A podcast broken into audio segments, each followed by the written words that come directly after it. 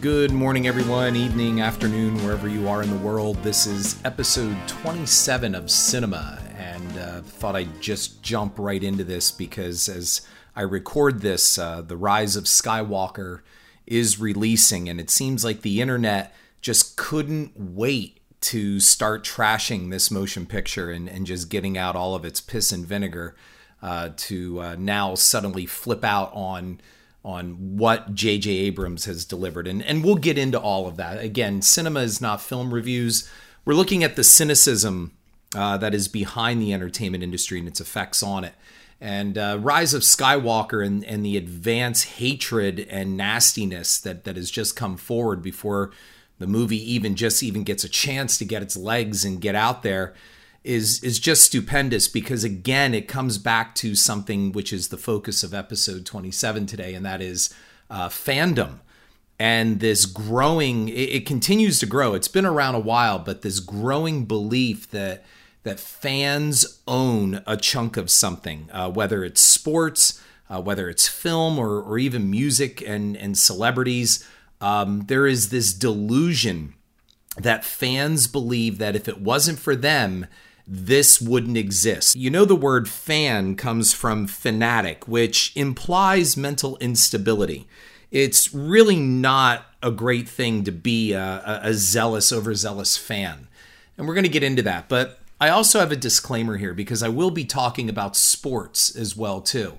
And even though I'm a movie guy, uh, I'm sure that the, the number one uh, complaint or criticism that can be thrown back to me is is the fact that well you know you don't play sports so you know you're just an angry frustrated athlete you know you, you can't play sports so you're jealous. No that's not it. And i, I want to start by stating something here that um, from being a history scholar as well as a filmmaker uh, i have seen where sports and athletics will do more to unite a country than anything else especially any politician.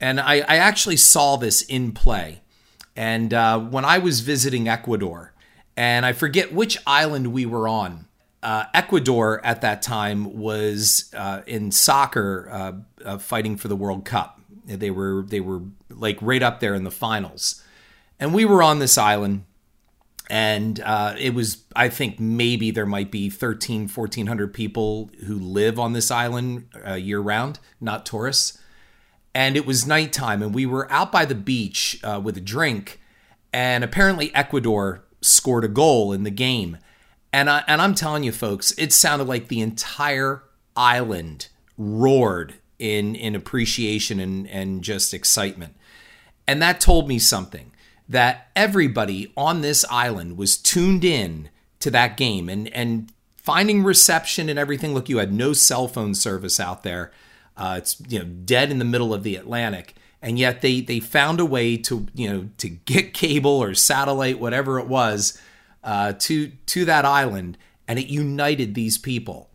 And I've seen what sports can do for self esteem. Uh, for for personal growth, emotional growth, socialization. So by no means, I guess I have to use this disclaimer. By no means am I uh, anti-sports or am I uh, against athletics. That's patently ridiculous. Uh, no, I, I, don't enjoy sitting down and watching a football game on TV. I, I, do like attending one, especially for the atmosphere. But look, I don't like to swim. Uh, I'm scared of the water and, and I don't want to drown, but it doesn't stop me from going to the beach and walking the boardwalk and the beach and enjoying the atmosphere. So I'm very keenly aware of what sports and athletics can do all of these collectively I, I, call them entertainment and, and they allow people a sense of belonging and identity and sharing. And, and all of this this entertainment whether again it's sports music art movies whatever it is it can represent the best of us as a species. All can inspire all can amaze and it can make us better people and make us better in general. But notice i left out any reference to the word ownership. Now, grammar Nazis love to focus on the improper use of your with, with an apostrophe in your, as in your stuff, versus your coming with me, and there and there, you know, the difference between those. And, and I suggest they look at the misuse of certain pronouns. And I'm not talking about gender pronouns and all of that stuff. So please don't go down that road. We're, we're talking specifically in entertainment here. Fans of any medium don't seem to understand us and them or we and they. They just don't seem to get it. So I'm going to use sports as an example. Remember when the Eagles won Super Bowl 52? Uh, the players, the coach, uh, the staff, you know, they, they all worked on a daily basis to make the machine run. They won the Super Bowl. You, as the fan, I hate to break it to you, you did not. You listening to this, if you were an Eagles fan, you saw the game. You may have paid for the game. You may have Eagles merchandise out the ass, but you did not help to win Super Bowl 52. I'm always amazed when I see on social media somebody with a post, like even on Facebook, it's just like a, a, solid colored background with big white words that say, We did it. To see we did it type posts online is, is another example of a spectator world that, that confuses viewing with doing. To be proud of the victory because you're from Philly or Pennsylvania or, or just as a sports fan is, is part of the fun in the community. To destroy, disparage, and embrace poor sportsmanship is all wrong. To be, and I'm putting this in quotes, pissed to the point of not talking to someone's friends, your family, your spouse, whatever, because your team lost is fucking stupid. I have a friend who was an assistant coach for the Philadelphia Eagles for some time. And I asked him one night, I, I said, Bill, I said, I, I got to ask you, you know, why do fans destroy shit? Like when whether they win, whether their team wins or they lose, what possesses someone to go out and destroy public property, whether it's smashing cars or, or storefronts or or whatever, or beating the shit out of someone where you send them to the hospital because all right look i'm not saying someone was smart enough to go stand in the opposite team wearing uh, the opposite colors of, of you know the rival team. I'm not saying that was smart and you could argue well you know that jackass asked for it. It's just a fucking team. It's just a game. Just like when people say you know it's just a movie it's just a game. Isn't that what we were supposed to teach our kids? Right? And then then it all goes bad. So when you see these awful little league games and and all of that or basketball games on the school level well no wonder the kids are assholes because nine times out of ten their parents are assholes. But i don't want to get off too far from that. I, I also want to give another example of this. I remember one time while my mother was still alive i, I gave a call home uh, just checking in i think it was a sunday afternoon or something like that just doing my sunday check-in and i was talking to my mom and she said oh you know, your, your dad isn't in a good mood. And she met my stepfather, and he is my dad. And I said, What do you mean dad's not in a good mood? Because he, he's always a very, uh, very mellow guy. For him to not be in a good mood, there has to be something wrong. And she said, Well, the Giants lost today. And I was like, His football team lost and, and he, that put him in a bad mood. She said, Yeah, it's put him in a funk for the rest of the day. So I said, put him on the phone. So my dad, who is a real, when he talks, it's kind of like this. Everything's mellow. I we used to joke that his whole side of the family, you could, you know, chop off an arm and be like, well, I guess I'll just wrap it up and it'll stop bleeding sometime. Like that's how mellow they are. And I said, Dad, I said, what, what are you doing being pissed off because a football team lost? Well, it just upsets me. So I said, Dad, did, did you have some money on the game?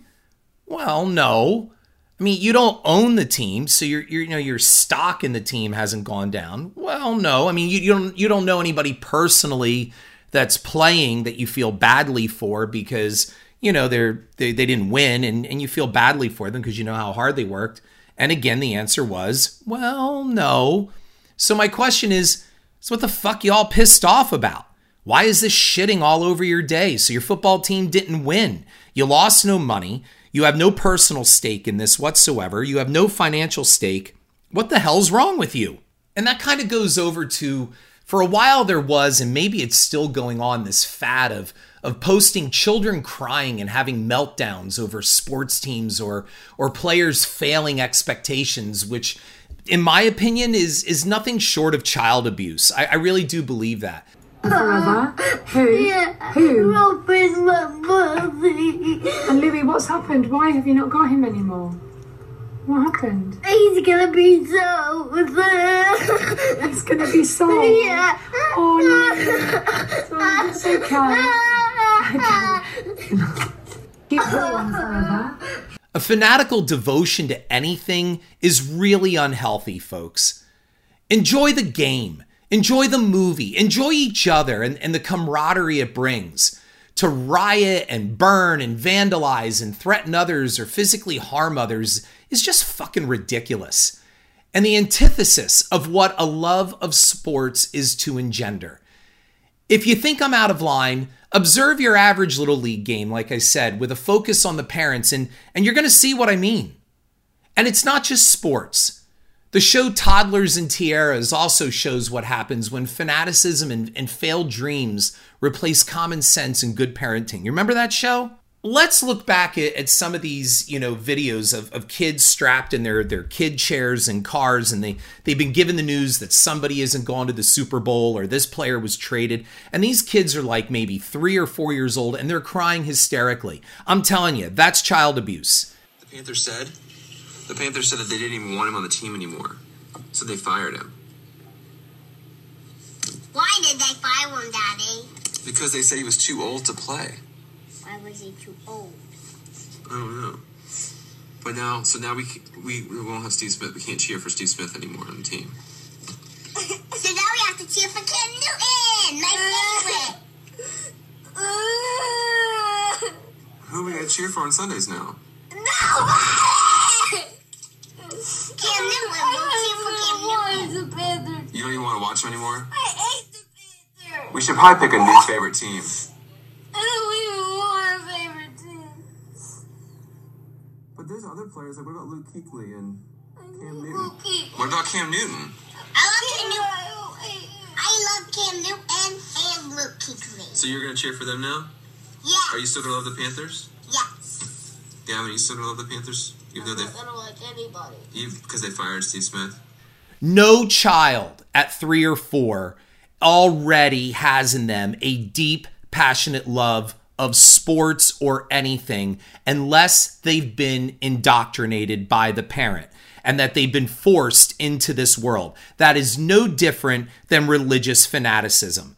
To have a child and then videotape this child having this fucking meltdown and put it up on YouTube for video likes and and comments, you're an idiot. You are torturing, mentally torturing this child who, let's face it, by 3 or 4 years old, they're just learning to speak. How the fuck do they know about a quarterback or or any type of team making the Super Bowl? Do they even really know what the Super Bowl is? And most of all, do they even know how to play the game? Whatever they know has been instilled by fanatical parents.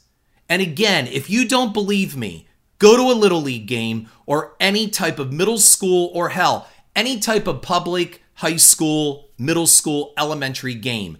You'll see what I mean. So, Star Wars The Rise of Skywalker officially opens today. I mean, I know it's opened other places and it had its premiere and all that. And it took zero time in this internet world uh, for the hatred just to start going around. Now, I have not seen the film as of yet. I'm planning on catching a matinee of it tomorrow, and I hope it's an empty theater and I can just sit and enjoy this thing.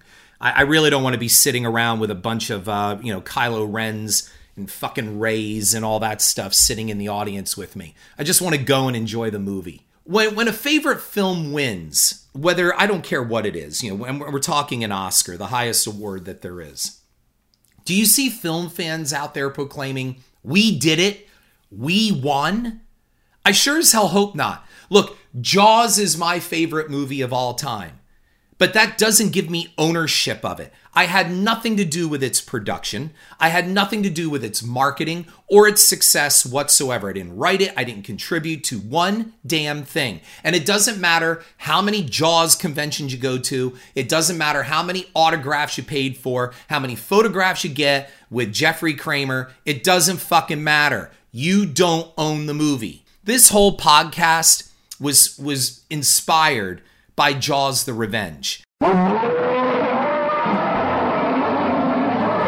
And my hatred for Jaws the Revenge. But look, I've said this before online and on Twitter. Hating, and I use that word in quotes, hating is my shtick for Jaws the Revenge. In the end, it's just a shitty movie, and my life has not been changed for the better or the worse by it. Yeah, I'm disappointed that I, I didn't like it and, and that it, it it really brought shame upon the Jaws franchise.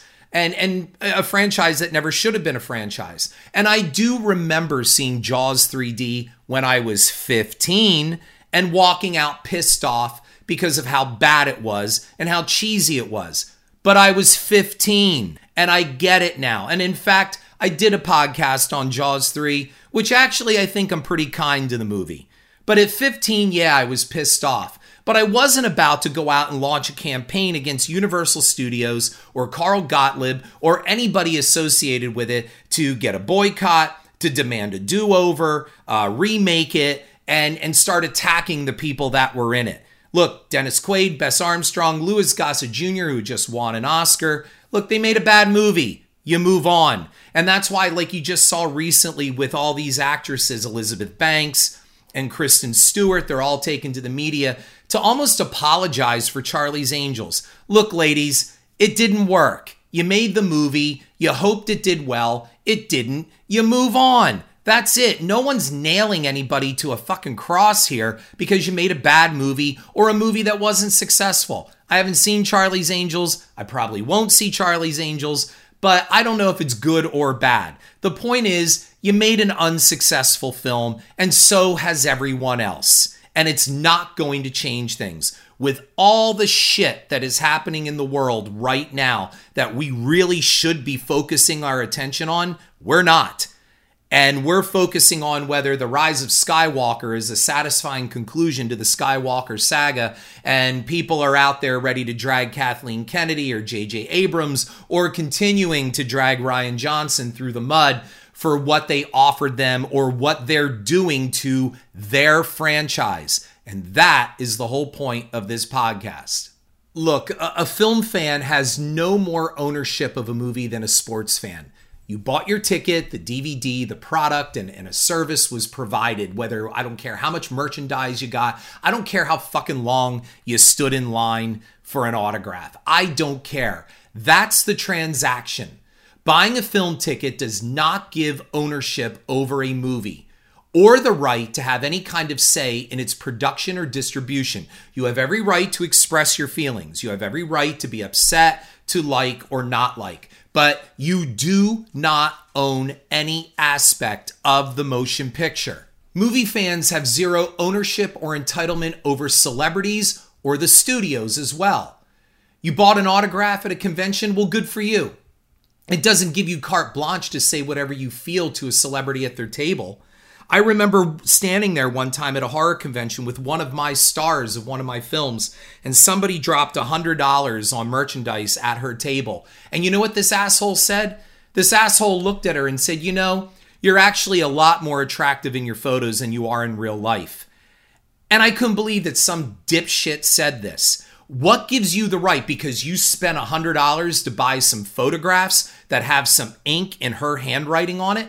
That gives you the right to speak that way. While you may have the right to freedom of speech, you also have the responsibility to speak wisely. Your patronage does not give you ownership. Life is not a giant crowdfunder that offers you some producer title as a perk. So, when did this start? Could the roots be around the time of, of the original 1960s Star Trek TV series with, with fan petitions to renew the series that, that led to the eventual feature film?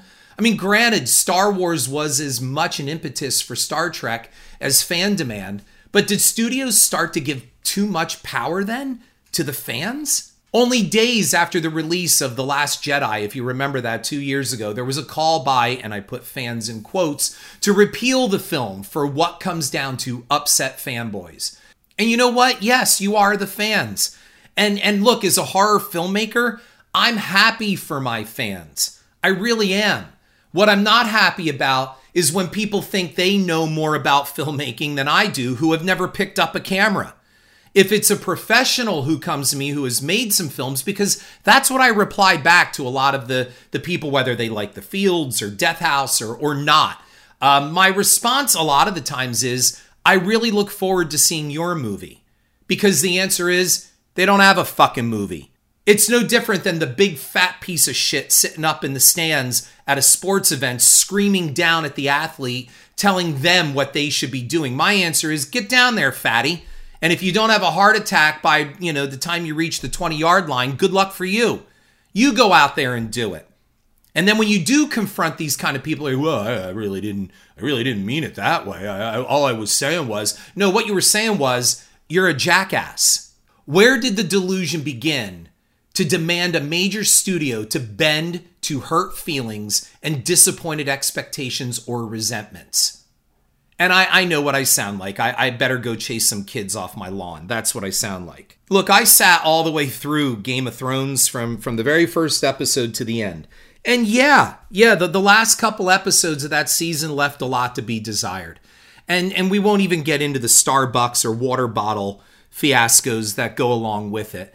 Uh, it, it just comes down to the fact that yeah, all right, they they dropped the ball. There's no doubt about it. The the screenwriting left uh, a lot to be desired, and and and those guys, you know, they they moved on. But hell, I mean, you provided what almost eight eight seasons of this. I mean, that's a lot. That's a lot to go through and, and to keep a level of quality. I mean, it all can't be like Breaking Bad. I mean, I remember with Breaking Bad, the worst episode out of Breaking Bad, I can describe it as good. That's the worst I can say about Breaking Bad, that its worst episode was good. So that tells you something. But as fans, people out there have begun to have this high level of expectation that that they can never be disappointed that that these people are are working for them. And because they buy the DVDs or they stream it or they pay the VOD and and hell, most of you people probably bitching pirate these things, whether it's TV shows or movies, and you torrent it and you don't pay a goddamn dime for it anyway. That's what I said to one guy who criticized Death House when he said that he downloaded it and it wasn't available for download yet. It's like, you stole my movie, asshole, and now you have the temerity to turn around and complain about it? Fuck you. The fanboys engaged in, in a gigantic campaign to get The Last Jedi remade. And it looks like it's going to happen again now with the rise of Skywalker. I mean, I don't know. I, have already seen some effort at boycotting. Uh, I've, I've seen all that. I haven't heard for a do over yet. But but let's look at the the Last Jedi because that seems to be the absolute most unpopular one out of the new sequels. And and look, we can get into all of that. I I can't say I was overly impressed. I haven't seen Rise of Skywalker yet, so I'll weigh in on that then. But I can't really say I've been overly impressed with with the way the sequels have come out. And I don't care what anybody says. I really enjoyed Rogue One, and I think to date that's the best of of any of the new Star Wars films. I mean, The Force Awakens. Let's let's face it. The Force Awakens was just basically Star Wars light, and and it was a remake of Star Wars Episode Four. And it was a deliberate return to familiarity and familiar territory because of the taste that the prequels left in our mouths. Now I'm seeing people after this Rise of Skywalker flap. Now I'm seeing people going, oh my God, compared to these sequels, the prequels were better. At least George Lucas expanded the universe. You know what? The same people were bitching about the prequels then, and now they've turned about face, and now they're praising the prequels and attacking the sequels. This is craziness. So let's look back at The Last Jedi, which again, I was I can't really say I really enjoyed all that much. I thought it was overly long. And and the fact that it opens up with a Howard Stern type prank call, a your mama joke, I mean, come on. It, it to me, and then don't even get me started with Princess Leia flying through space, like Supergirl or Mary Poppins. It it, left a lot to be desired in, in the entire uh, you know diatribe going off uh, the diversion going off to that casino planet and, and the uh, political agenda and the environmental agendas and, and the sexual agendas. It, it, really was a lot. And, and although I can understand what Rian Johnson is saying about, you know, subverting fan expectation and going out there and, and making something that isn't just pandering to fans, that I respect. But I can't really say that he achieved that goal 100% with The Last Jedi. If you're going to do something then don't do all of that that's laden down with ridiculous plot holes, stupid subplots, and and really social agendas. But that's my take. And you know what? I didn't call for any boycott. And I didn't call for Rian Johnson to be called Ruin Johnson or anything like that. He did his spin on the movie. It didn't really resonate with a lot of people, and we move on. I want to look back at something that that maybe people forgot, and that was when uh, Black Panther came out. Let's move away from Star Wars for a moment and look at Black Panther. And and remember, they they had a petition for Last Jedi and all of that. So, is this a DC Marvel issue with Black Panther? Because you know, Black Panther was was largely an all black film, and so was it a race issue? If you go back, take a look at what people were trying to do to flood Black Panther with negative reviews and, and alter its Rotten Tomatoes score. There was a planned offensive against Black Panther to flood the review aggregator page Rotten Tomatoes with negative reviews. That is a fact. The goal was to create an aura of failure for the film and impact its ticket sales. This supposedly came from the, the desire for revenge for the low scores the DC films, and, and I'm looking at you, Batman versus Superman and Justice League, that they got. This is nuts, folks. These are movies. And now, thanks to the internet and digital manipulation, people are out there actually trying to affect the livelihood of these films. So, those fans see their effort as an answer to perceived review rigging for The Last Jedi, which which came from Disney and Marvel as well. So it looks like there might be a DC Marvel thing going on here. Those fans insisted there was a major discrepancy against the high review number for Jedi versus the audience score, which at that time was half. All of this seems to point toward a, a, perceived bias toward Disney, Marvel, and, and against the DC universe. And, and right now, Disney is completely under fire for its handling of not only just Last Jedi and and when the stars just recently for the Rise of Skywalker came out kind of talking about distancing themselves from Last Jedi and then of course attacking Kathleen Kennedy and now J.J. Abrams and Rian Johnson for I, I I wish I had a dollar for every time I read Star Wars is dead that Disney killed Star Wars. Well, again, I don't know if that's necessarily true. There are a lot of unhappy people out there as a film goer who saw the original trilogy and every single Star Wars film in theaters, I, would have to say that no, I, I can't say that these new sequels really wowed me. But again, I'm not about ready to torch something or go after some of the actors online and harass them so they leave social media. I'm not about to do that. And just for the record, it's kind of like what I said about Ghostbusters 2016 and and the original Ghostbusters films you know, people forgot what a shitty film Ghostbusters 2 was. And and Ghostbusters 2 was was one of the major reasons why Bill Murray would not return for a third film and that we had to wait now until 2020 to get a new Ghostbusters film. But I've already talked about that in my uh, episode 8, I believe, on, on my cinema podcast. Um, however, go back and, and really think about this, folks, and look at Return of the Jedi. Return of the Jedi is no classic. Harrison Ford is walking through that film totally bored. That guy just wanted to do this role. It was contractual obligation and get the fuck out of there. We have the stupid Ewoks. You mean to tell me that the Empire can be vanquished by a bunch of, of fuzzy teddy bears fighting jungle warfare? That's all it took on Endor, right? And we have a really bad slapstick comedy, really bad dialogue. And yes, we do get, you know, a, a great ending between the Emperor and, and Luke and Vader and all of that stuff. But we had to sit through a lot of nonsense, including Chewie swinging on a vine, letting out the Tarzan yell. How does the fucking Tarzan yell fit into the Star Wars universe? Please, somebody answer that. And the worst part is there's some fan out there going, Oh, I can answer that. I can tell you exactly how that fit in. Shut up. No, it's stupid. It was bad comedy. It was badly put together. And, you know, Return of the Jedi really kind of showed us of things to come. So when those prequels came, you know, it really wasn't much of a surprise. It wasn't a far jump. It took 20 years, but it really wasn't a far jump to see where where things were going. So all these people wigging out over Rise of Skywalker like they did with Last Jedi, it, it kind of brings to mind that William Shatner episode on Saturday Night Live where he played Captain Kirk or you know, he was at a Star Trek convention and he addressed all those all those fans that were out there in the audience and he said get a life will you people for crying out loud it's it's just a tv show look at how you're dressed You've turned a job I did as a lark into a colossal waste of time. I mean, how old are you people? What have you done with yourselves? And then he pointed at Jon Lovitz with some Vulcan headgear on and he said, You, you're almost 30. Have you ever kissed a girl?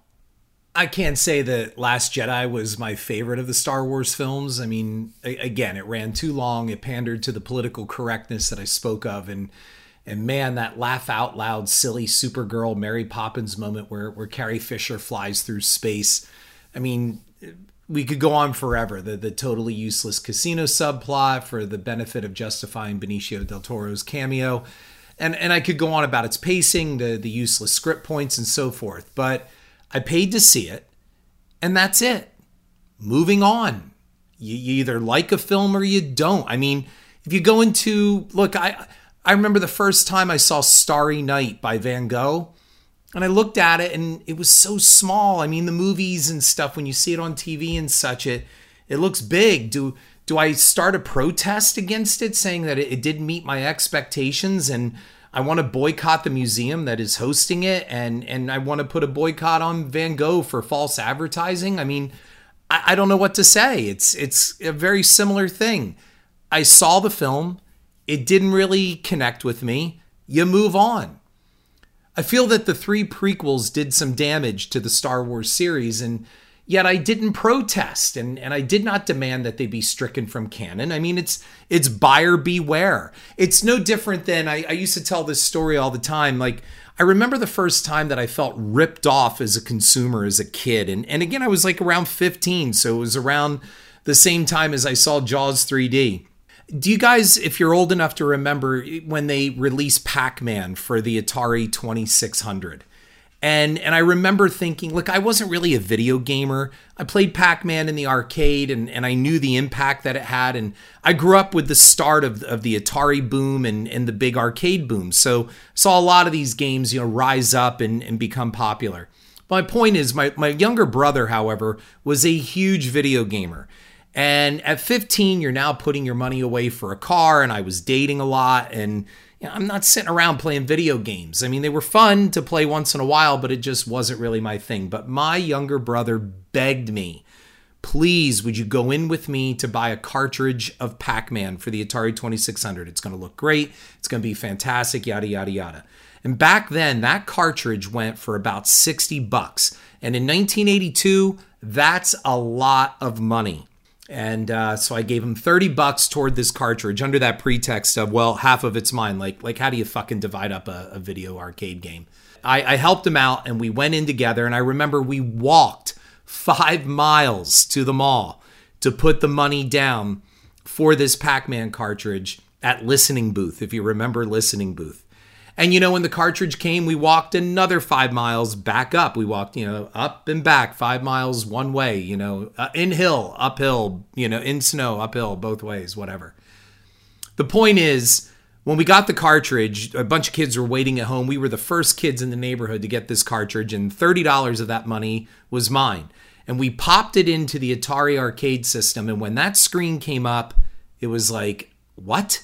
We thought it was a mistake. We actually hit reset and it came up again looking the way that it did. And if you remember the Atari 2600 Pac Man, you understand what I'm talking about. It looked nothing like the arcade.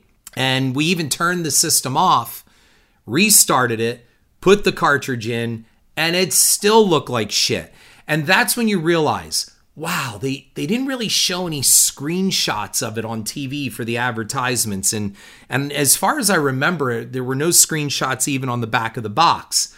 So you had no idea what you were getting. You had a preconceived notion in your head that it was going to look like the arcade system. And it does not. And if you don't believe me, Google or, or go on YouTube, look at uh, the gameplay for the actual arcade Pac Man from Nintendo, and then look at the Atari one and you'll see what I mean. I still say, despite ET getting the reputation of causing the video game crash of, of the early 80s, I'm going to say it was Pac Man that led the way. Uh, Pac Man deserved far more uh, negative publicity than, than the ET game, but I digress. So, you know, talking about that age of 15, uh, like I said, as, as a boy, I, I felt ripped off as a moviegoer after seeing Jaws 3D, and and a few years later, as as everybody knows, I saw Jaws: The Revenge, and and Jaws: The Revenge only showed things could get worse.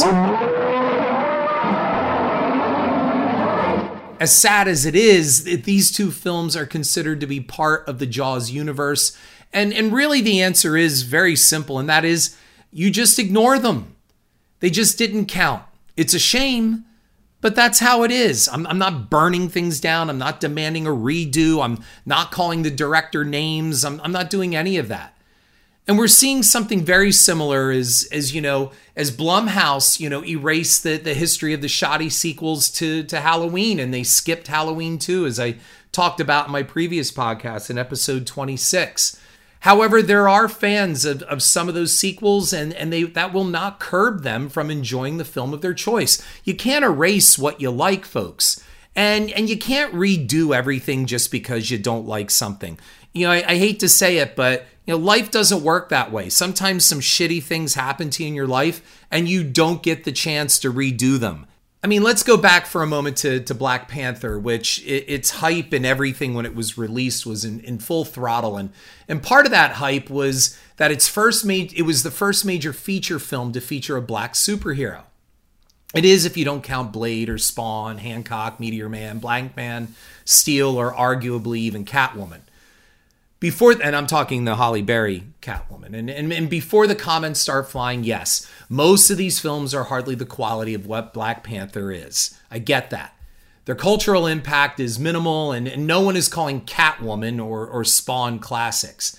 So let's look at the fan point of view for a moment in, in one regard and that's that's seeing the importance of sites like rotten tomatoes.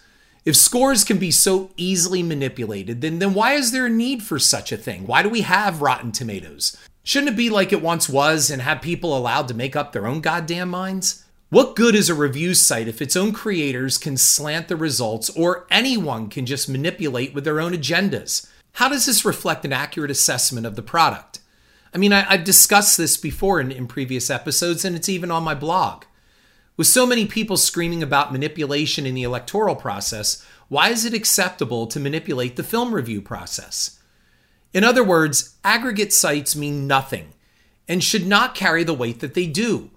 It's it's kind of lazy in my opinion. Why why do you need to go to one site where 20 people weighed in and five or six are top critics and and they're going to tell you what's good. Oh, I don't really have to take the effort to go see the movie and make up my own fucking mind. The same goes for IMDb comments and reviews, like eh, the same as Amazon comments. They're mostly uninformed, knee jerk reactions by people displacing their anger, outrage, or ignorance. Die-hard fans can flood Rotten Tomatoes with positive or negative comments just to do it. I look at my own film, Death House. I mean, the, the film was not a monster mashup, Freddy versus Jason style film that a lot of fans wanted. Just go give it a shitty score in the aggregate sites, give it a shitty IMDb rating. Wherever you post your comments, that's what people do. Don't consider that I took a different turn with Death House and I tried for something higher to transcend our, our lower budget. And, and, don't look at the respect it has for the genre or, or the quality for which it was made. No, don't do that at all. It wasn't like Freddy versus Jason. It wasn't the Expendables of horror. Well, fuck you, Harrison. You know, you, you know, you say all these things. It was just lazy filmmaking. It's derivative. Whatever. Again, my answer is, where's your film? I look forward to seeing it. For me, someone who does have a true investment in Death House, I did direct the movie. I wrote the movie. We means the cast and crew and everyone involved in the making of that motion picture. We hope they, the audience, enjoy it. The movie was made for them to enjoy. However, what does that mean to you? Look, what it all comes down to is is is perspective. We love things, we don't like things, and the internet has accentuated or given some kind of microscope to the the absolute inconsequential. Uh, whether a movie is good or bad is is one thing, and, and you take that in stride. Whether your team wins or loses is another, and, and you take it in stride. And unless we have some kind of deep personal investment, our priorities are, are really misplaced. If we again focused on the things that really mattered, we could fix so much in this world with all the stuff that is happening around us and and the way that it really does look like without sounding like a conspiracy nut. It sounds like You know, the elite and and the powerful are not just getting away with shit. They're doing it right in front of us. And we are so distracted by the minutia and the silliness of, of uh, entertainment and and digging our heels in on things that on stuff that just really in the end don't matter. It's okay to love something. It's great to have passion for something, but there are limits. And that's where it crosses over into what I call toxic fandom and, and what a lot of people call toxic fandom. Try to avoid that. If you like something, great. And if you don't, great. And you're fully allowed to express your opinion on it. But really sit back before you go to the boycott cancel mode. Think about priorities in your life and what really matter. I hope this podcast made some sense. This is Harrison Smith. And again, I thank you for your time to listen and have a great week. Head on over to iTunes and give me a like and review. And if you want to read my cinema blog, you'll find it at horrorfuel.com forward slash author forward slash Harrison.